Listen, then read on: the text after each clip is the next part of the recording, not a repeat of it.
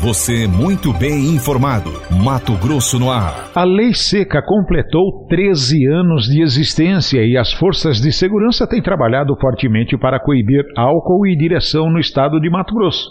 Jolismar Bruno. A Lei número 11.705 de 2008, que ficou conhecida como Lei Seca, completou 13 anos no sábado, dia 19 de junho.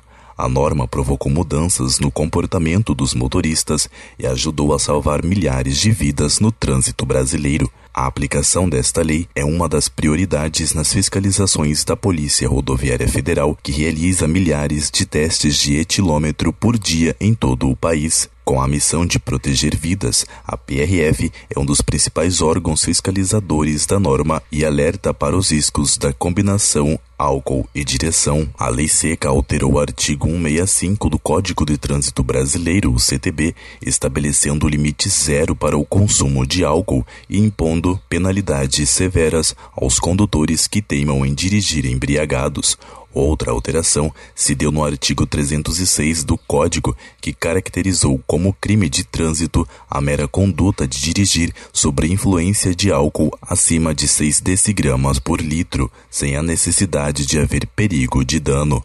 Outra grande inovação foi a penalização do condutor que se negasse a submeter aos testes, independente da existência de sinais de embriaguez. O chefe do Núcleo de Segurança Viária, PRF Roberto de Azevedo, fala sobre a atuação da Polícia Rodoviária Federal no combate à ingestão de álcool e direção e destaca as ações realizadas com instituições parceiras. A Polícia Rodoviária Federal vem atuando constantemente no combate à embriaguez ao volante. Além da atuação da Polícia Rodoviária Federal nas rodovias federais, existem ações conjuntas com instituições parceiras, como a Polícia Civil, a Polícia Militar, a Guarda Municipal, os Detrans e a Secretaria de Mobilidade Urbana, que são instituições com o mesmo intuito que operam junto à Polícia Rodoviária Federal em operações de lei seca nas áreas urbanas das grandes cidades, dos grandes centros.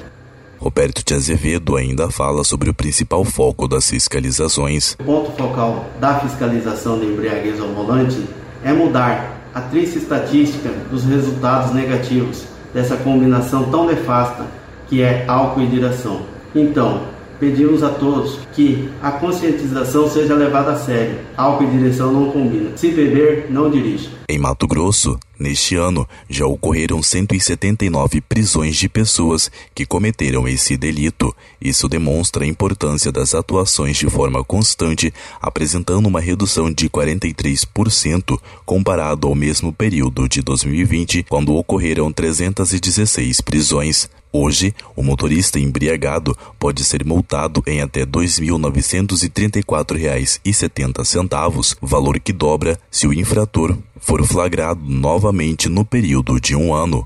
O condutor responde ainda a processo de suspensão de carteira nacional de habilitação a CNH e, nos casos mais graves, pode ser preso em flagrante. De Cuiabá, Julismar Bruno para o jornal Mato Grosso no ar. Jornalismo com credibilidade. É Mato Grosso no ar.